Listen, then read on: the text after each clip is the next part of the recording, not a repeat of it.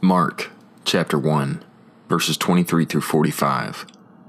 And immediately there was in their synagogue a man with an unclean spirit, and he cried out, saying, What have we to do with you, Jesus, Nazarene? Have you come to destroy us? I know who you are, the Holy One of God. And Jesus rebuked him, saying, Be quiet and come out of him. And the unclean spirit, convulsing him and shouting with a loud voice, came out of him.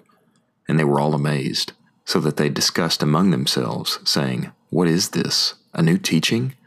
With authority he orders even the unclean spirits, and they obey him. And immediately the report concerning him went out everywhere into all the surrounding region of Galilee. And immediately, going out of the synagogue, they came into the house of Simon and Andrew with James and John. And Simon's mother in law was lying down with a fever, and immediately they told him about her. And he came to her and raised her up, holding her hand, and the fever left her, and she served them. And when evening fell and the sun had set, they brought to him all those who were ill and those who were demon possessed. And the whole city was gathered together at the door.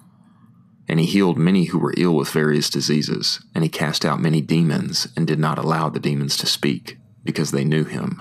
And rising very early in the morning, while it was still night, he went out and went away to a deserted place, and there he prayed.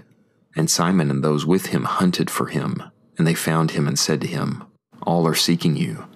And he said to them, Let us go elsewhere into the nearby towns, that I may preach there also, because for this purpose I came out.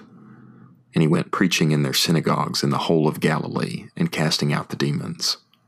And a leper came to him, entreating him and falling on his knees, and saying to him, If you are willing, you can cleanse me. And he was moved with compassion, and stretching out his hand, he touched him, and said to him, I am willing, be cleansed. And immediately the leprosy left him, and he was cleansed. And sternly charging him, immediately he thrust him out, and said to him, See that you say nothing to anyone, but go, show yourself to the priest, and offer for your cleansing the things which Moses commanded, for a testimony to them. But he went out and began to proclaim it much, and to spread the matter abroad, so that he could no longer enter openly into a city, but he stayed outside in deserted places, and they came to him from everywhere.